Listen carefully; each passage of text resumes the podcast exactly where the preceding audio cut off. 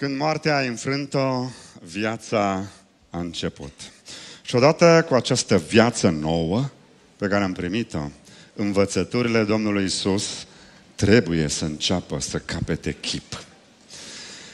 Suntem în seria Povestiri cu Tâlc, o serie de parabole, de pilde ale Domnului Isus care conțin învățătură pentru noi. Conțin lecții de viață, adevăruri spirituale necesare în umblarea noastră. Așa că astăzi o să ne uităm la parabola administratorului nedrept.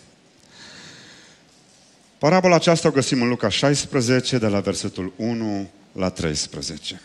Haideți să ne o reamintim, să ne o împrospătăm în memorie. Un om bogat avea un administrator care a fost acuzat că îi risipește averea. El a chemat și a zis, ce înseamnă lucrul acesta pe care îl aud despre tine? Dă socoteală de administrația ta pentru că nu mai poți fi administrator. Administratorul și-a zis, ce să fac? Pentru că stăpânul meu va lua administrația de la mine. Să sap, nu sunt în stare. Iar să cerșesc, mi-e rușine. Știu ce o să fac. Pentru că atunci când voi fi îndepărtat din administrație, ei să mă primească în casele lor. I-a chemat unul câte unul pe datornicii stăpânului său și i-a zis primului, cât datoresc stăpânului meu? Acela a răspuns, o sută de bați de ulei de măsline. El i-a zis, ia registrul, așează-te repede și scrie 50. A zis apoi altuia, dar tu cât îi datorezi? Acela i-a răspuns, o sută de cor de grâu. El i-a zis, ia-ți zapisul și scrie 80. Stăpânul lui l-a lăudat pe administratorul nedrept, deoarece lucrase cu perspicacitate, cu pricepere. Căci fiii viacului acestuia sunt mai isteți față de propria lor generație decât fiii luminii.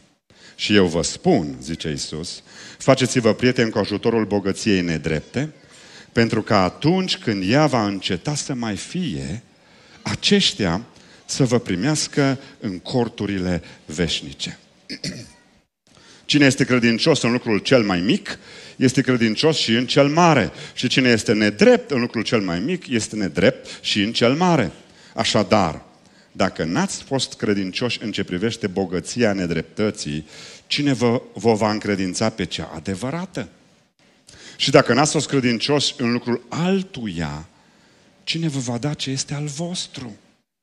Niciun servitor nu poate sluji la doi stăpâni, căci ori îl va urâ pe unul și îl va iubi pe celălalt, ori îl va fi devotat unuia și îl va disprețui pe celălalt. Nu puteți sluji și lui Dumnezeu și bogăției. Parabola aceasta trece drept cea mai grea dintre toate. Morala ei, tâlcul ei neconvențional, aparenta elogiere a administratorului necinstit, te poate dezorienta. Haideți să ne apropiem de ea și să vedem ce vrea Isus de fapt să ne transmită. Din nou, cum am spus de fiecare dată, hiperinterpretarea, alegorizarea excesivă a unei povestiri de felul acesta, a unei parabole, a unei pilde, te deviază de pe tâlcul povestirii și te poate duce la concluzii aberante. De exemplu, dacă facem analogia stăpânul este Dumnezeu, atunci avem o problemă. Dumnezeu a apreciat necinstea administratorului. Deși ni se spune că stăpânul lui l-a lăudat, nu Dumnezeu ne spune pilda. Iisus apare în povestire, abia în versetul 9, când trage o concluzie. Dar o să vedem imediat. Dacă punem semnul legal între stăpân și Dumnezeu, ajungem la o, să ne creăm o problemă foarte mare. Administratorul, cine este administratorul? Eu? Și datornicii sunt oamenii din biserică? Pe atunci am o altă problemă. Am eu oameni în subordinea mea spirituală la care le țin eu socoteala faptelor? Sunt eu peste ei în vreun fel? Este unul peste celălalt și trebuie să țină socoteala altuia cât ce datorie are și își poate permite să-i reducă din datorie? datoriile, ce să însemne? Să însemne slujirea pe care o datorăm stăpânului nostru, dacă mergem pe această analogie? Din nou ne conduce la lucruri aberante. Îmi pot eu asuma dreptul de a scuti pe oameni să-i slujească lui Dumnezeu cu toată consacrarea? Îmi pot permite eu cel, celui de lângă mine să-i spun, lasă, nu te sfârma atâta cu îndatoririle pentru Dumnezeu, se poate și mai puțin, îți spun eu, ia zapisul și scrie. Observați, o alegorizare excesivă, o hiperinterpretare te duce la concluzii aberante. Și atunci, ce vrea să spună Isus cu această parabolă dificilă? Înțelesul parabolei, de fapt, se concentrează asupra unei singure expresii, care desemnează motivul surprinzătoarei satisfacției a stăpânului.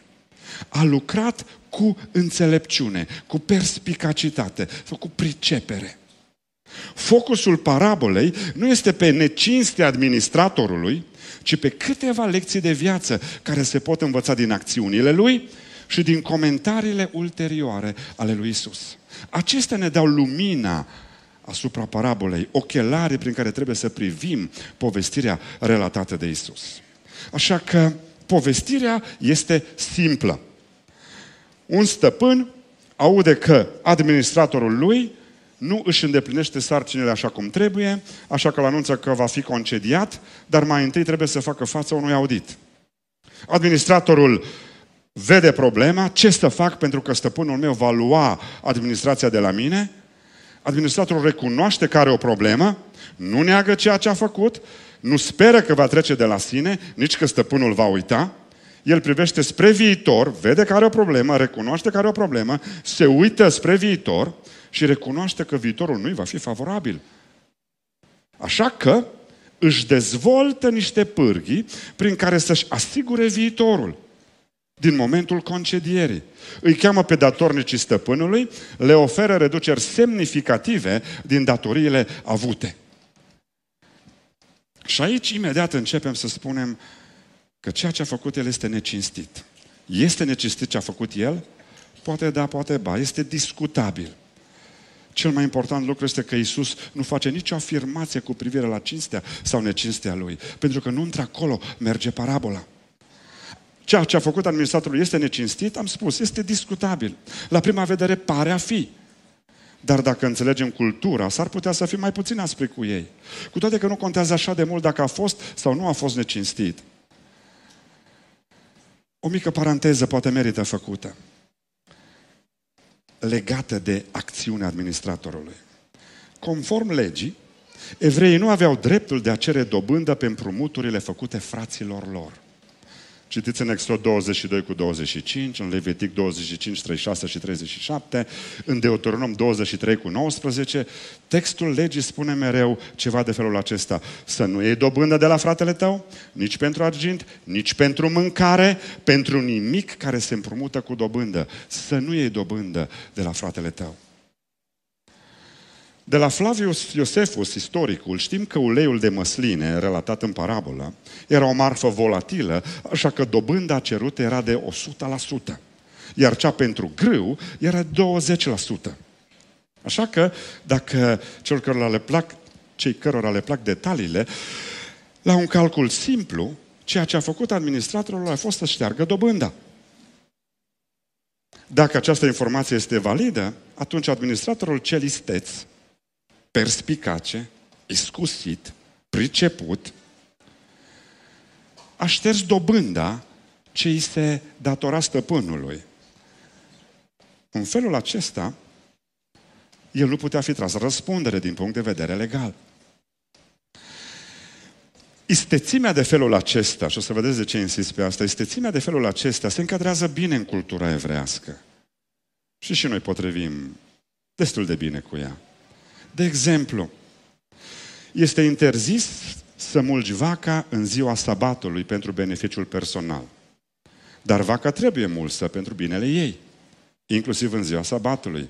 Așa că legea lor, interpretarea evreilor este ai voie să mulgi vaca, dar direct pe pietre, jos pe pietre. Laptele trebuie muls direct pe jos, pe pietre. Așa că izraeliții, isteți, dacă vreți, pricepuți, Au găsit o soluție.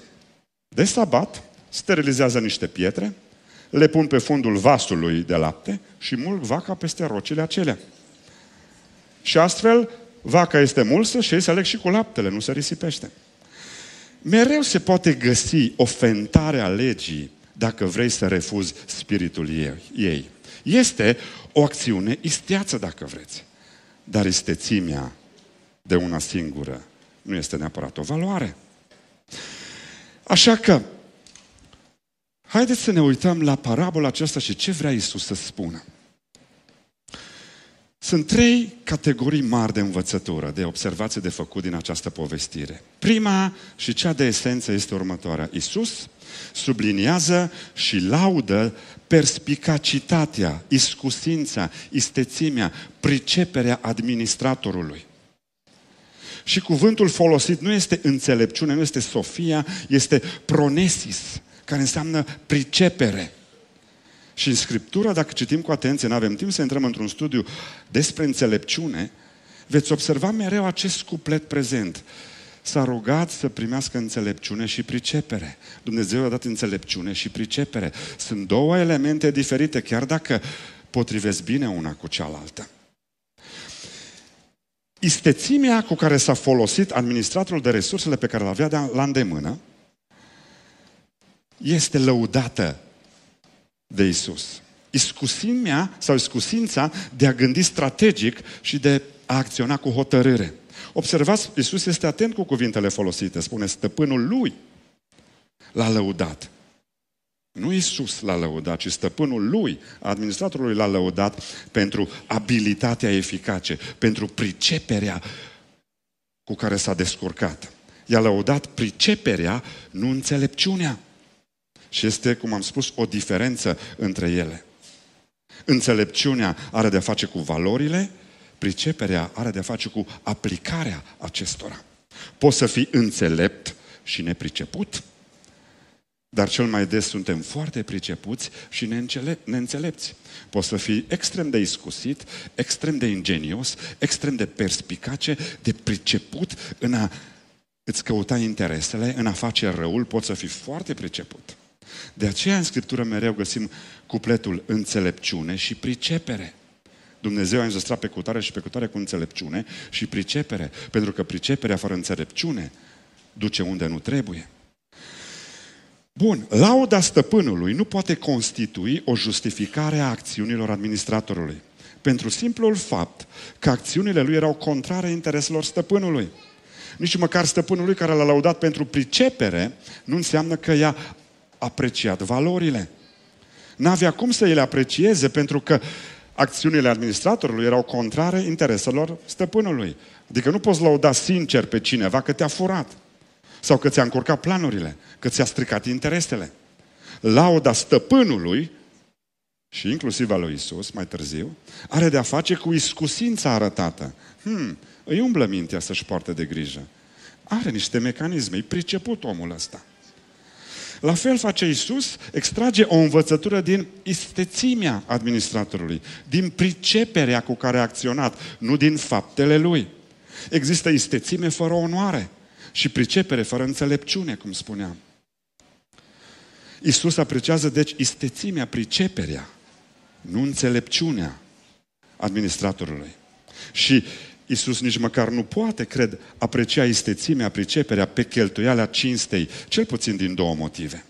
Istețimea fără cinste, fără onoare, este amendată și condamnată în Scriptură. Rezultatele ei, oricât de grozave ar fi, nu pot compensa lipsa de valori, de principii. Cel care sacrifică adevărul de dragul promovării, cel care sacrifică onestitatea de dragul confortului, cel care sacrifică curăția de dragul recompenselor, cel care sacrifică respectul de sine de dragul popularității, plătește un preț prea mare. Își face un deserviciu ireparabil și păcătuiește împotriva propriului suflet. Așa că priceperea fără înțelepciune este amendată și condamnată. În al doilea rând, istețimea sau priceperea de una singură nu are succes în, în cele din urmă. Nici administratorul din parabolă nu a avut succes. El a rămas concediat. Chiar dacă a fost priceput, isteț, iscusit. Mai degrabă, Dacă administratorul ar fi fost cinstit de la început și și-ar fi făcut munca cu mai multă loialitate, i-ar fi fost mult mai bine. Nu ar fi fost umilit prin concediere și ar fi avut un acoperiș deasupra capului. Vedeți? Istețimea, dexteritatea lumească, dacă vreți, sau dexteritatea fără moralitate, te duce în final la abandonare și disgrație. Așa că, ceea ce Isus dorește să ne spună este cât se poate declar. Folosește-ți istețimea, ingeniozitatea, priceperea, dexteritatea, folosiți cuvântul care vă place. Folosește-ți istețimea pe fundalul integrității, nu în ciuda ei. Înțelepciunea și priceperea sunt un cuplet onorabil. Priceperea doar acoperită de înțelepciune își arată roadele. În plus, paralela făcută de Isus este rezonabilă. Faptul că Isus îi laudă priceperea, chiar dacă nu este de acord cu lipsa lui de moralitate, să spunem, paralela făcută de Isus este rezonabilă și noi facem la fel. Nu așa? Putem admira anumite calități ale unui om în timp ce îi dezaprobăm anumite defecte de caracter. Facem asta. Putem cita din gândirea inteligentă, înțeleaptă a unui filozof, chiar dacă îi dezaprobăm trăirea. Putem și noi să facem această distinție, să vedem un lucru valoros la cineva pe un fundal de lipsă de moralitate. Așa că ceea ce vrea Isus să ne spună s-ar putea să fie următorul lucru. Dacă am desfășura pentru intrarea în împărăție, tot atâta ingeniozitate, preocupare și zel câte cheltuim pentru rezolvarea crizelor lumești, am fi salvați. Asta spune Isus, căci fiii viacului acestuia sunt mai isteți față de propria lor generație decât fiii luminii. Adică, adică capacitatea de a te focaliza și mobiliza, dexteritatea de a găsi o soluție, este un model pe care fiii luminii l-ar putea prelua cu folos de la fiii viacului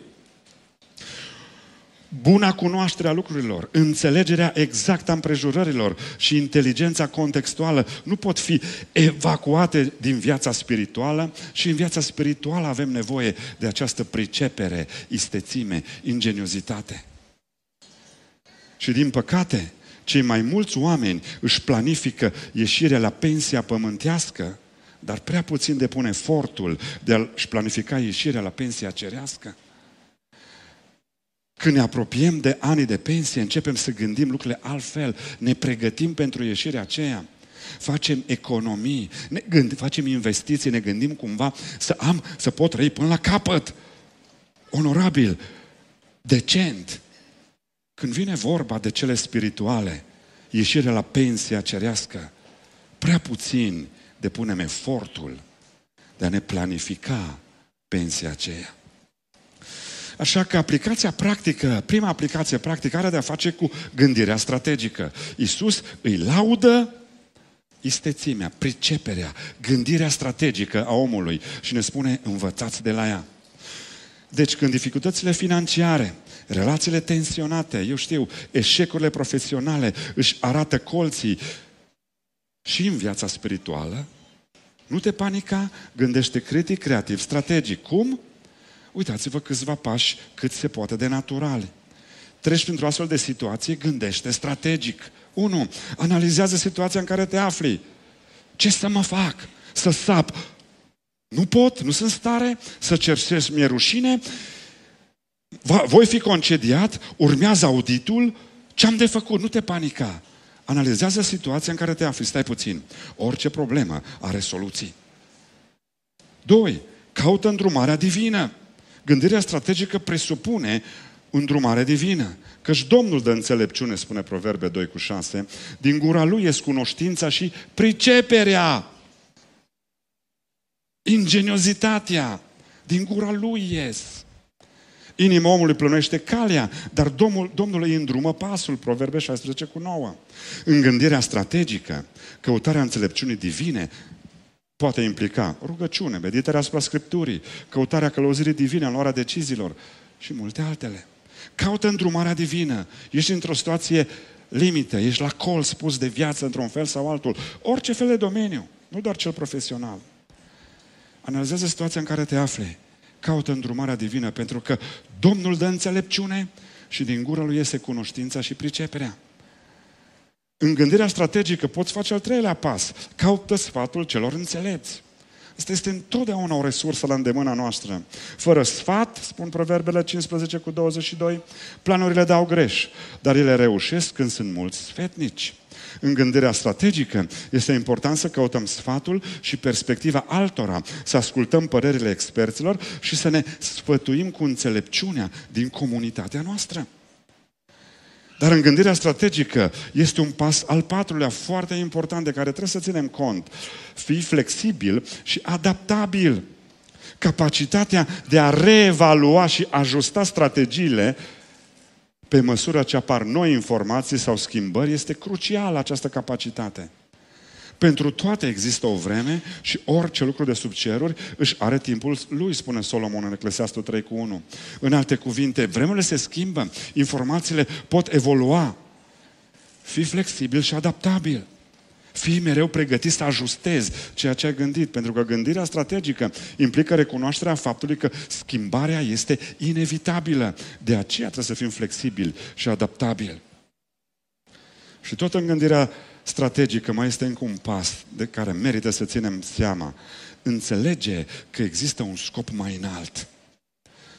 Multe sunt planurile din inima omului, dar hotărârea Domnului este cea care rămâne în picioare, Proverbe 19 cu 21. Adică gândirea strategică ne reamintește că suntem parte dintr-un plan mai mare al lui Dumnezeu, iar dacă acțiunile mele, soluțiile aplicate, nu se aliniază cu scopul lui mai înalt, ghiși cine are ultimul cuvânt? Dumnezeu. S-ar putea ca pașii făcuți, strategia aplicată, să nu funcționeze într-o primă fază. Gândește că ești parte într-un plan mai mare pe care tu nu-l înțelegi. Așa că acceptă ideea că există un scop mai înalt și s-ar putea să nu înțelegi toate lucrurile bine. Nu te da bătut, rea procesul de la capăt.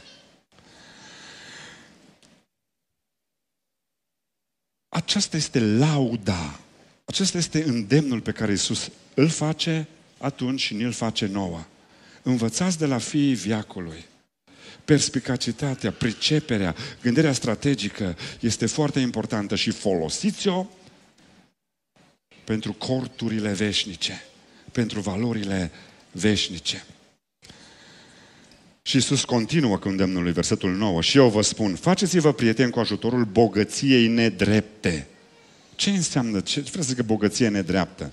Bogăție care de drept nu este a ta. Adică tot ceea ce am primit, tot ceea ce avem de drept, nu sunt ale noastre. În alte cuvinte, deci, îndemnul, primul îndemn serios, major al pildei este acesta. Folosește-ți bogățiile nedrepte, bunurile materiale, pentru obținerea de bunuri cerești, de bogății spirituale. Iisus vrea să spună, gândește strategic, toate bogățiile nedrepte, care de drept nu sunt ale tale, sunt ale altcuiva. Și o să vedem imediat. Folosește toate bogățiile nedrepte pentru obținerea de bogății spirituale, de bogății drepte. De ce? Pentru că atunci când ți se încheie munca de administrator aici pe pământ, vedea socotală de ce ai făcut și este înțelept să-ți asiguri viitorul veșnic.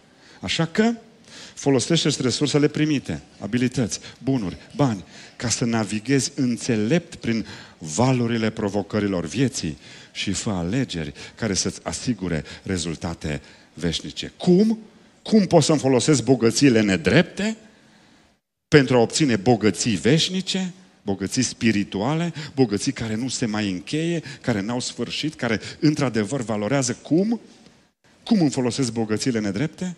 Iată trei pași mari. Unu, dăruind din ceea ce ai celor în nevoie.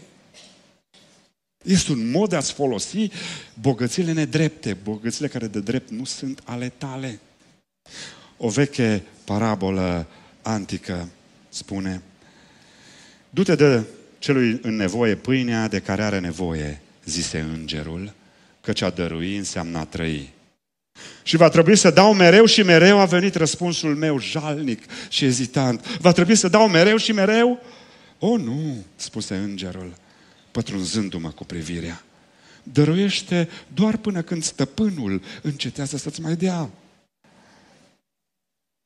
Câtă vreme stăpânul îți dă, dă mai departe. Folosește-ți bogăția nedreaptă, care de drept nu e a ta, ca să obții bogății veșnice. Doi, cum? Dăruind strategic din ceea ce ai. De ce strategic? Pentru a obține cele mai bune rezultate pe termen lung pentru cauza împărăției. De aceea strategic. Cum faci asta? Identifică o nevoie cu care tu rezonezi, poate tu și casa ta. Simți că acolo e inima ta. Dezvoltă un plan de acțiune în direcția aceea sau identifică o lucrare existență care acoperă nevoia respectivă. Implică-te activ, pentru că dărnicia strategică nu se limitează doar la a face o donație ocazională. Donatorii strategici se implică activ în activitățile, în lucrarea respectivă, în proiectul respectiv, îl sprijină, îi oferă timp, talente, expertiză pentru a maximiza impactul. Dăruiește strategic din ceea ce ai pentru împărăție măsoară și monitorizează rezultatele, ajustează dacă este necesar sau schimbă lucrarea dacă este necesar. Dăruiește strategic din ceea ce ai. Și trei, dăruiește-te pe tine însuți. Cum te folosești de bogățiile nedrepte? Dăruind din ceea ce ai celor care au nevoie, dăruind strategic pentru lărgirea împărăției și dăruindu-te pe tine însuți. V-ați gândit vreodată că Iisus niciodată nu a dat bani celor în nevoie? Nici măcar o dată. Deși toate bogățiile pământului erau ale Lui. Și rare ori, probabil, maxim de două ori, le-a dat de mâncare. În schimb, Iisus le-a dat mereu atenție, le-a dat mereu înțelegere, acceptare, sprijin emoțional și în final, da, și-a dat și viața pentru ei. Vrei să-ți folosești bogățiile nedrepte pentru a avea câștiguri, beneficii veșnice? Dăruiește din ele celor în nevoie, dăruiește strategic pentru lărgirea împărăției, dăruiește-te pe tine însuți. Pentru că Dumnezeu nu ne va audita doar pe baza dărniciei făcute, ci și pe baza administrării a ceea ce am ținut pentru noi.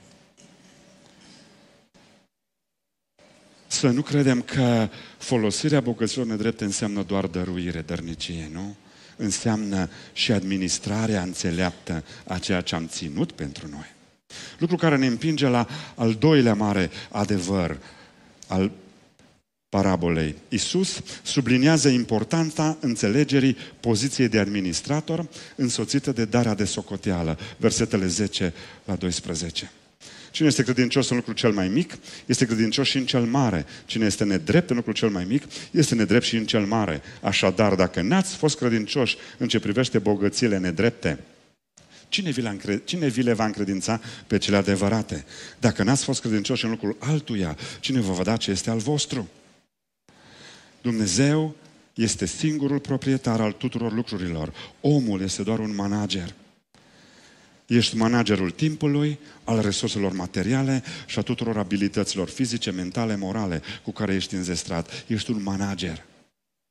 Al Domnului este pământul cu tot ce este pe el, lumea și cei ce o locuiesc. Dar știu, această afirmație nimeni nu o contestă în teorie. Ce mai mulți o contestăm în practică. Pentru că o astfel de afirmație teoretică, Dumnezeu este proprietarul sau singurul proprietar, tu ești un simplu manager, principiul acesta teoretic are consecințe practice. În ce fel? Uitați-vă în ce fel. Când acceptăm că Dumnezeu este proprietarul, toate deciziile legate de cheltuieli și economii devin decizii spirituale. Acel ce vrei, Doamne, să fac cu banii mei, devine ce vrei, Doamne, să fac cu banii tăi. Recunoașterea faptului că Dumnezeu este proprietarul este baza dezvoltării unei atitudini mulțumitoare. Știi că El îți dă și ești mulțumitor. Dacă tu crezi că ești proprietarul unui anumit lucru, când acel lucru îl pierzi, te dai de ceasul morții. Dacă situația e favorabilă, ești fericit. Dacă situația e dificilă, ești nefericit. Tu ești proprietarul. Dar dacă ești doar un manager, un administrator, este al Domnului, El știe ce face cu proprietățile Lui. Dezvoltarea unei atitudini mulțumitoare este o consecință practică a adevărului că Dumnezeu este proprietarul la toate. 3. Dacă Dumnezeu este proprietarul, atunci El deține controlul asupra fiecărui eveniment care are loc pe pământ. Spune în Isaia 45 cu 6. În afară de mine nu este Dumnezeu. Eu sunt Domnul și nu este altul. Eu întocmesc lumina și fac întunericul. Eu dau propășirea, bunăstarea și aduc restriștea. Eu, Domnul, fac toate aceste lucruri. Dumnezeu deține controlul. Dacă El este proprietarul întregului pământ, singurul proprietar, o consecință a acestui adevăr este că El deține controlul. Nimic nu-i scapă din mâini. El este stăpânul. Și atunci, dacă El este stăpânul, dacă nimic nu-i scapă din mâini, de ce mă pierd cu firea când ceva nu-mi este? De ce mă speriu când nu mi-a ieșit ceva? Și a patra consecință. Dacă Dumnezeu este proprietarul tuturor lucrurilor, atunci El se îngrijește de nevoile noastre, de nevoile managerilor Lui, de nevoile administratorilor Lui. Căutați mai întâi împărăția lui Dumnezeu și neprihănirea Lui și toate aceste lucruri, adică hrană și îmbrăcăminte, din context, vi se vor da pe deasupra. Nevoia este o necesitate fundamentală pentru supraviețuire. Hrană, îmbrăcăminte, adăpost. Dorința este tot ceea ce trece peste nevoie. Dumnezeu ne-a promis asigurarea nevoilor, nu și a dorințelor. Asta nu înseamnă că nu ne împlinește și dorințe ni le împlinește exact ca un tată bun. Vedeți, această, acest principiu, Dumnezeu este singurul proprietar a tuturor lucrurilor, are consecințe practice în viața de zi cu zi. Și Dumnezeu nu la întâmplare a ales acest mod de a pune problema, pentru că Dumnezeu a luat de pe noi povara proprietății ca să ne scutească de acte necugetate. Dacă noi știm că asta e al meu, faci moarte de om dacă ceea ce al tău ți este luat de altcineva, nu? Dacă tu ești proprietarul la tot, atunci să se apropie cineva de proprietatea ta numai. Te poate conduce la acte necugetate. El a luat de pe noi povara proprietății. A luat de pe noi povara, povara controlului circumstanțelor. El controlează. El ține controlul lumii și a tot, tot ce se întâmplă. A luat de pe noi controlul circumstanțelor. Pentru că dacă ar fi fost pe noi, dacă noi am fi controlat situațiile de viață, am fi ajuns la disperare, că ne scapă lucrurile din mâini, ca să ne păzească de acte necugetate, ca să ne păzească de disperare. A luat de pe noi povara proprietății și povara controlului situațiilor, circumstanțelor. Și a mai luat de pe noi și povara asigurării nevoilor, ca să ne scutească de epuizare.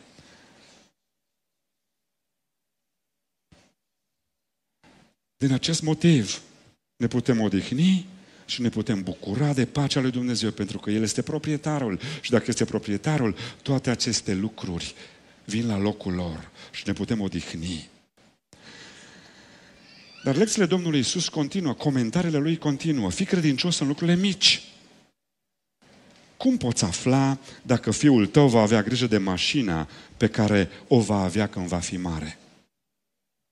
Observă-l cum are grijă de bicicleta pe care o are acum. Și în viață lucrurile sunt naturale. Ce spune Isus este la înțelesul nostru. Nu este atât de important ce aș face dacă aș primi un milion de lei, ci este important ceea ce fac cu cei 10 lei pe care i-am acum. Asta este înțelepciunea din spatele cuvintelor lui Isus. Lucrurile mici sunt doar lucruri mici.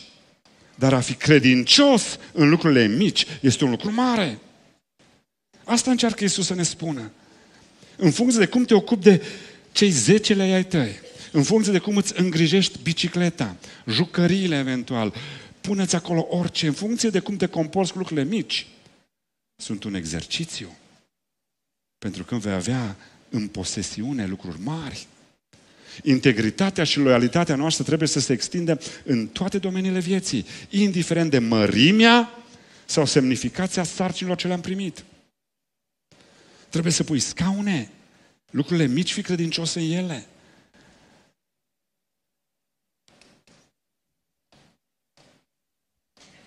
Pentru că, ascultați de ce?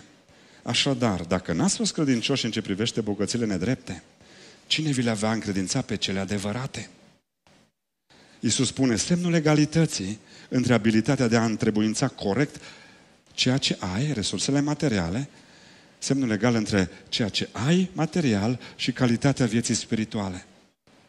Deci se pare că administrarea înțeleaptă a resurselor materiale, oricât de mici ar fi ele, este exercițiul care ne pregătește pentru administrarea resurselor spirituale. Credincioșia în lucrurile mici este un exercițiu, un antrenament pentru credincioșia, pentru experiența de a lucra cu lucrurile mari. Dar Iisus mai spune un lucru, fii credincios în lucrul altuia, nu doar în cele mici. Dacă n-ați fost credincios în lucrul altuia, cine vă va da ce este al vostru? Adică integritatea și loialitatea noastră trebuie să se arate și când muncim pentru alții. Acestea sunt o oglindă a caracterului. Concluzie, folosește tot ceea ce ai ca și cum îi aparțin lui Dumnezeu. Pentru că de fapt își aparțin. Tu ești doar managerul. Și atunci, omul nu este responsabil doar de ceea ce face, ci și de ceea ce ar fi capabil să facă și nu face. Și pilda noastră sau comentariile Domnului Isus mai ating un al treilea mare domeniu. Isus subliniază incompatibilitatea slujirii la doi stăpâni. Deci un servitor nu poate sluji la doi stăpâni, căci ori îl va urâ pe unul și îl va iubi pe celălalt, ori va fi devotat unuia și îl va disprețui pe celălalt. Nu puteți sluji și lui Dumnezeu și bogăției. Inima omului nu poate fi devotată în, același, în aceeași măsură față de două lucruri. Unul din ele va ajunge cu siguranță neglijat. Nu putem să avem un devotament egal în același timp față de două lucruri diferite. Așa suntem construiți. Așa că ce vrea să spună Isus în contextul bogăților nedrepte, în contextul priceperii administratorului necinstit, nedrept, vor să spună, vrea să spună Isus în acest al treilea mare rând, că faptul că posesiunile materiale pot fi un slujitor bun, dar sunt un stăpân teribil, un stăpân înfricoșător. Și aceste cuvinte ale lui Isus nu implică niciun fel cum că bogățile sunt rele în sine, știm asta foarte bine. Implică doar faptul că iubirea lor te poate deturna și distruge mai apoi. Așa că, în concluzie, tâlcul parabolei o parabolă aparent cea mai grea parabolă din toată învățătura lui Isus. O parabolă cu o morală neconvențională. Ce vrea să ne spună ea astăzi, în secolul 21? O povestire simplă, cu câteva tâlcuri semnificative. 1. Ingeniozitatea priceperea, gândirea strategică în viața spirituală este lăudabilă. Dezvoltă-ți-o. Doi, banii acestei lumi trebuie folosiți ca o investiție, ca o lucrare pentru lumea ce vine. Banii sunt un pașaport universal care îți asigură intrarea în orice, mai puțin în cer. Un furnizor de orice, cu excepția fericirii. Banii pot cumpăra un crucifix, dar nu pot cumpăra un mântuitor. Bogățiile vremelnice, nedrepte, trebuie investite pentru câștiguri eterne. A treia concluzie. Managementul sau managementul bunurilor materiale nu este un subiect de neglijat. Este antrenamentul pentru administrarea bunurilor spirituale și o oglindă a priorităților tale. Modul cum îți administrezi bunurile de care ai parte te antrenează pentru ceea ce urmează să primești. 4. Credincioșia în administrare va fi răsplătită cu adevărată împroprietărire. Ce avem acum sunt bogății nedrepte. De drept nu sunt ale noastre. Dar va veni vremea când vom fi împroprietăriți, când vom primi ceea ce este de drept al nostru, spune Isus. Dar ca să primești ceea ce este de drept al tău, trebuie să te antrenezi să știi să-l administrezi. Așa că credincioșia în administrare va fi răsplătită cu adevărată împroprietărire. 5. Devotamentul față de Dumnezeu și avuții sunt reciproc exclusive. Dacă aurul este Dumnezeul tău, atunci motivația ta principală va fi să-l aduni pentru tine. Pentru că fiecare ne vrem Dumnezeul alături de noi, ne vrem Dumnezeul cu noi, nu? Devotamentul față de Dumnezeu și față de avuții sunt reciproc exclusive. Lucrurile ne sunt date ca să ne bucurăm de ele pentru un timp. Lucrurile trecătoare trebuie tratate ca lucruri trecătoare. Să le primim, să mulțumim pentru ele, să ne bucurăm de ele, dar și să facem parte altora de ele. Ele nu trebuie tratate ca lucruri veșnice. Așa că lucrurile trecătoare folosiți-le.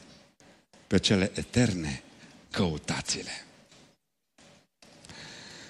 Și vă invit să plecăm capul și să închidem ochii. Pentru că știu că din nou învățătura lui Isus, după ce moartea a înfrânt-o, viața a început. Viața aceasta nouă pe care o primim trebuie trăită după anumite norme, după anumite valori. Unele învățături le asimilă mai ușor, altele mai greu, în funcție de idolii noștri, în funcție de formarea noastră, în funcție de personalitatea noastră. Unele lucruri sunt ușor de aplicat, altele greu de aplicat. Haideți să stăm înaintea feței lui Dumnezeu fiecare și să ne lăsăm citiți. Cum stai cu priceperea? Este priceperea ta însoțită de înțelepciune? Sau este pricepere de dragul priceperii? Fentezi toate, faci slalom la orice valoare, pentru că ești priceput, pentru că poți, pentru că ți iese. Și poate ești și mândru de asta că am reușit odată. Și de data asta mi-a ieșit. L-am făcut și pe asta. Iisus apreciază priceperea și ne învață să ne o dezvoltăm gândirea strategică, dar pe fundalul înțelepciunii. Când vine vorba de lucruri veșnice, de formare spirituală. Când intri într-o criză, într-o situație grea, o provocare grea a vieții, oprește-te în loc și aplică o gândire strategică. Toate problemele au soluții. Ce să mă fac? Pe fundalul înțelepciunii ce vine de sus, de la Domnul. El îți dă și priceperea să ieși de acolo. Ce faci cu bogățiile nedrepte? Hm. Faci parte de ele, le investești pentru o împărăție veșnică. Modul cum te raportezi la lucrurile mici și mari, credincioșia, administrarea a ceea ce ți-a rămas după ce ai dat, contează, te antrenează, te pregătește. Și acest antrenament în administrare va fi răsplătit cu în proprietărire.